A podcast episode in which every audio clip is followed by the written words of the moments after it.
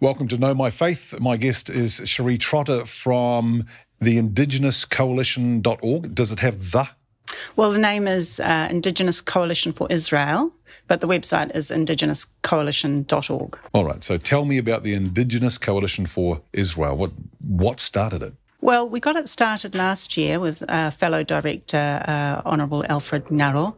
And we wanted to provide a platform for Indigenous voices to stand in support of Israel. And so one of our members of our advisory council was the Kaumatua Pat Ruka, who sadly passed away at the end of last year. But he was a real visionary and driving force, a big part of what we were doing. And he has done some pretty momentous things, really, in the last few years. So, for example, after New Zealand co-sponsored UN Resolution 2334, our ambassador was sent away and then came back again some months later. Well, Matua Pat organised a special hui for the ambassador to welcome him back, but also by way of apologising for what New Zealand had done. So this is the Israeli ambassador when he came back? Yes, when the Israeli, that was Ambassador Gerberg, when he came back, there was a porphyry, a welcome for him at Hwane Waititi Marae in Auckland. And this was really the initiative of Matua Pat Ruka.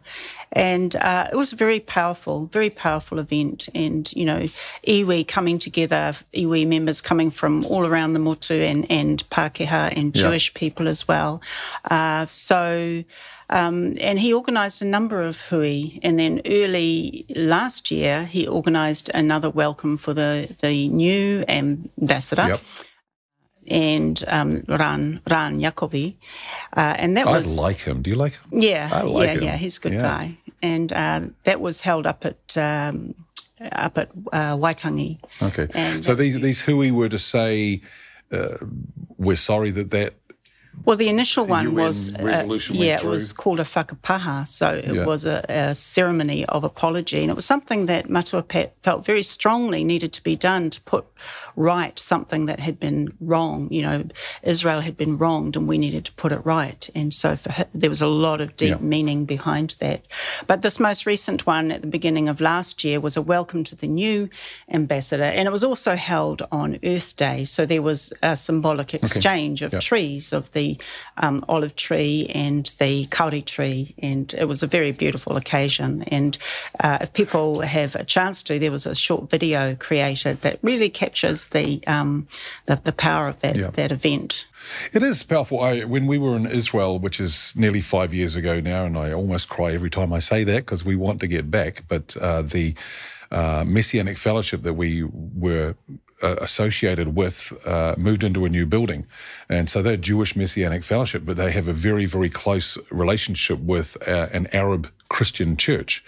And so the Arab pastor and the Messianic congregation leader both planted an olive tree together outside the... You know, it's very, very powerful thing to do.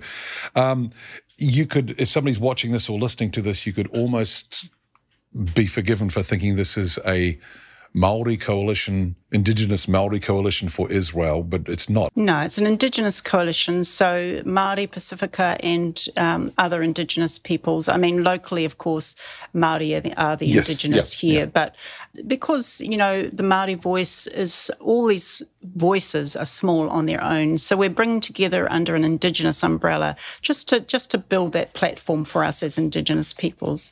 And of course, a lot of Pacific people in New Zealand love Israel, support Israel, and it's a way for us in Aotearoa, New Zealand, to have a platform for these voices. All right, so we're including the Aboriginal people in Australia, the First Nations people? It's part of our kaupapa, as it were, to connect, collaborate with similar groups, and we've started to do that. So we have a connection with the Australian group, the Indigenous Friends of Israel there, with an American group and with Canada as well. And, you know, that's part of what we're aiming to do. So they've started, these are different groups.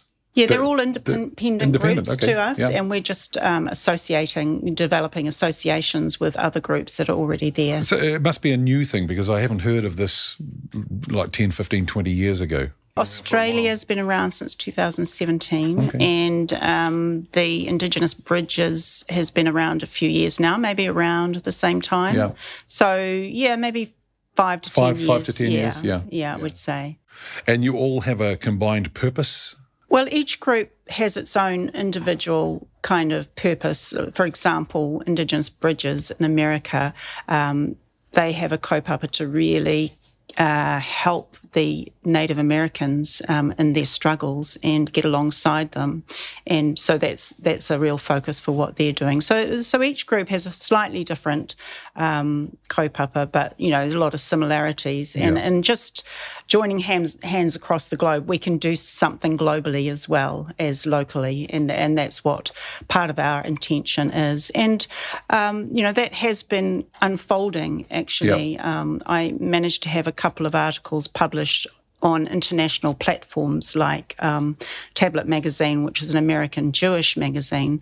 And as a result of that, I was invited by the Canadian Anti-Semitism Group and the Canadian Jewish Research Group to do a webinar. So I did that with them in January. And then I also had an article published on the Jerusalem Post, and as a consequence, I've got 2 other international webinars coming up. Okay.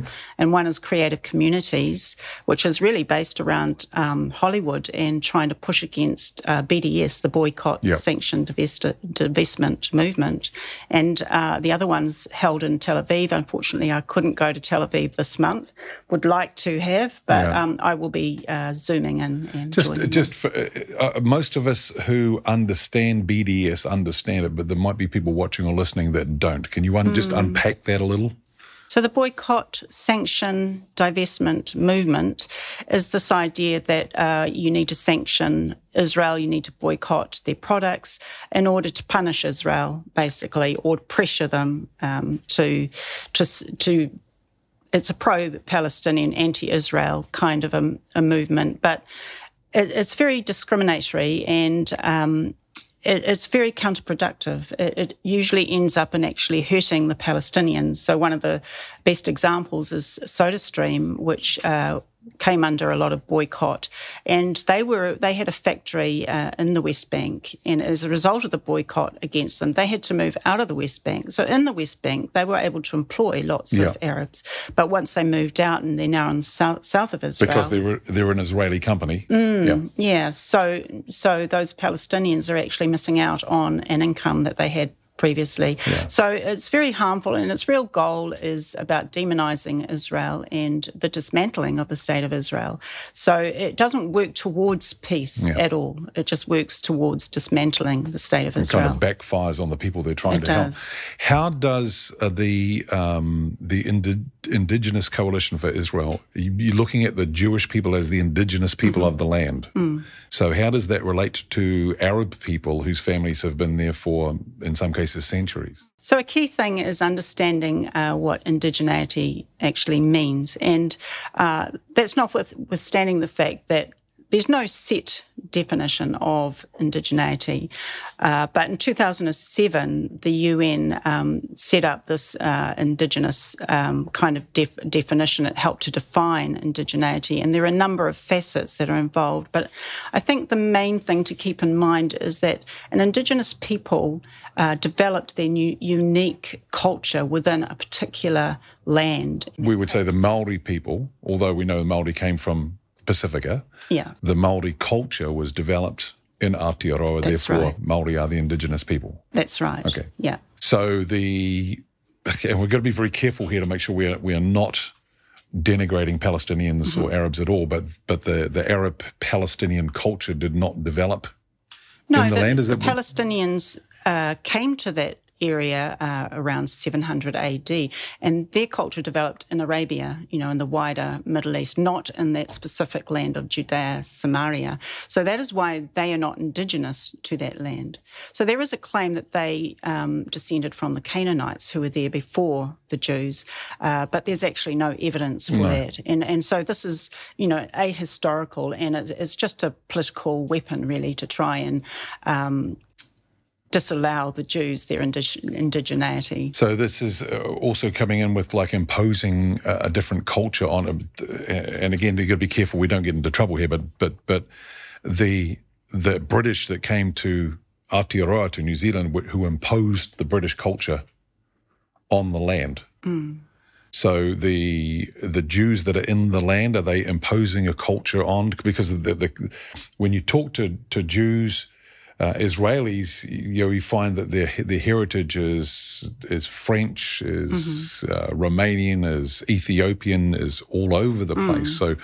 So what culture, if we're talking about indigenous culture, what culture is it that we're talking about with the Jews in Israel? We're talking about the original indigenous culture, which is really connected to their scriptures, of course. And you'll see that a lot of the scriptures are very land-based. A lot of their religion and practices are very land-based.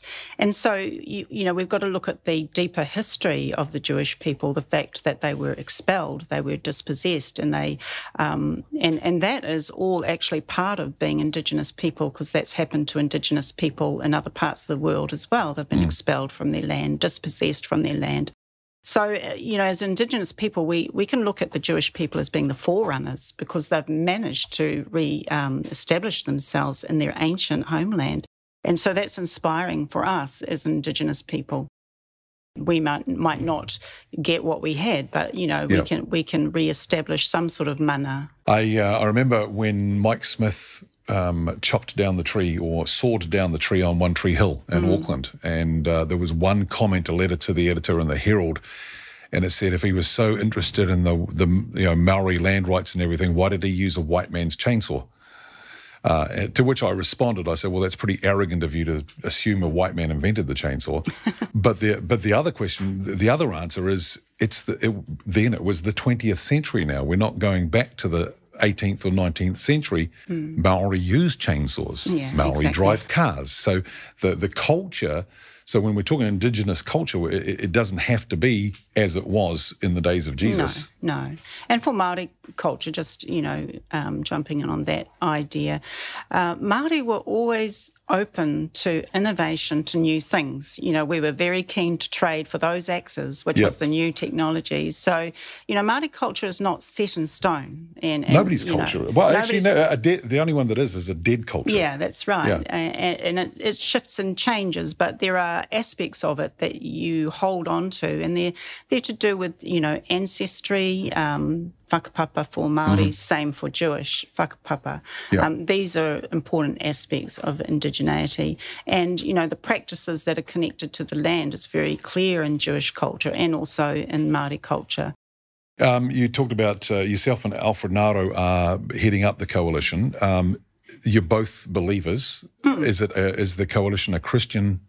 Yeah, well, coalition? We call it a Christian initiative. Okay. And that's just being clear about where we're coming from with what we're trying to do. But we are really wanting to speak into the political space. We're not a ministry as such, and there are a lot of Christian ministries out there, but because we have this distinctive, I suppose, of being Indigenous people and really wanting to highlight the Indigenous connection with the Jewish people and the Indigenous argument, which is quite current at the moment. And, the reason it's so very important is because it's being used effectively as a political weapon against the Jewish people, particularly at the UN. Yeah. So the UN is, like the end of last year, there was the Jerusalem resolution, which didn't even give the Jewish name for the, the Har HaBayit, the HaKotel. It wasn't even referred to in the resolution. And when you read that resolution, it goes even further to try and completely disconnect any Jewish connection to Israel. It's interesting, when I moved to Kati Kati to pastor the Christian Centre, one of the first things I did was it was a meeting on treaty for New Zealanders, for immigrants. And what the lady did that was running it, she put a large map of our country on the floor, and it had all the Māori place names on it, Te Waipunamu, Aotearoa, and then she handed out these cards that had the English names on it. And she goes, put these in the right place. So everybody goes around and puts Auckland over, Tāmaki Makaurau. And she goes, what have you done? And I said, I just stole their country. All I did was I took away their language and I imposed my... And so you're saying this is similar to what the UN is doing in Israel. That's a type of colonisation, cultural colonisation. And that's what the UN is doing, is colonising the Jewish connection to Jerusalem, of all places. Yeah. So this is why I think the Indigenous argument is important to understand, because there's been this false idea that's been... propagated for a number of years that Palestinians are the indigenous people and the Israelis or the Jews came in as colonisers and took over the land. And that's incorrect. That's factually, historically incorrect.